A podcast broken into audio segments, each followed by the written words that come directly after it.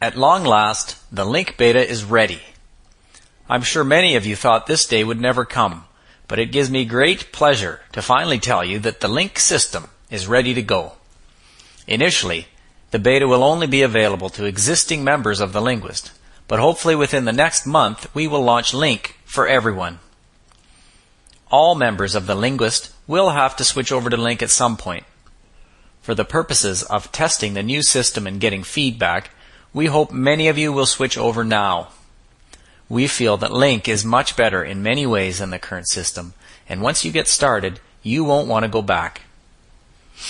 Initially, the beta will not include writing, speaking, or pronunciation, as those features will still have to happen on the Linguist site. However, we will copy over all your words and phrases to the new system, and you will be able to do all your reading, listening, and vocabulary activities on the LingQ site. You will be able to log in at www.lingq.com, L-I-N-G-Q.com, using the same login information as you are now using to access your account on the Linguist. Once you are logged in, please take a little time to explore.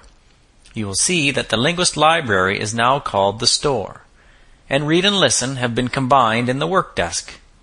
Review is now called Vocabulary, although you will be able to also work on your vocabulary in the work desk.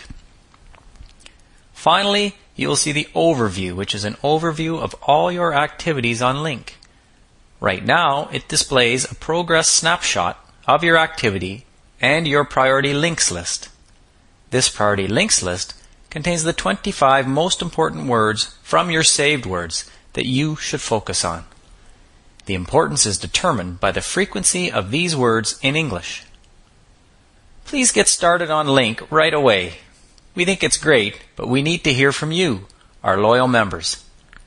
Any thoughts, suggestions, or problems, any things that you feel are missing, please let us know.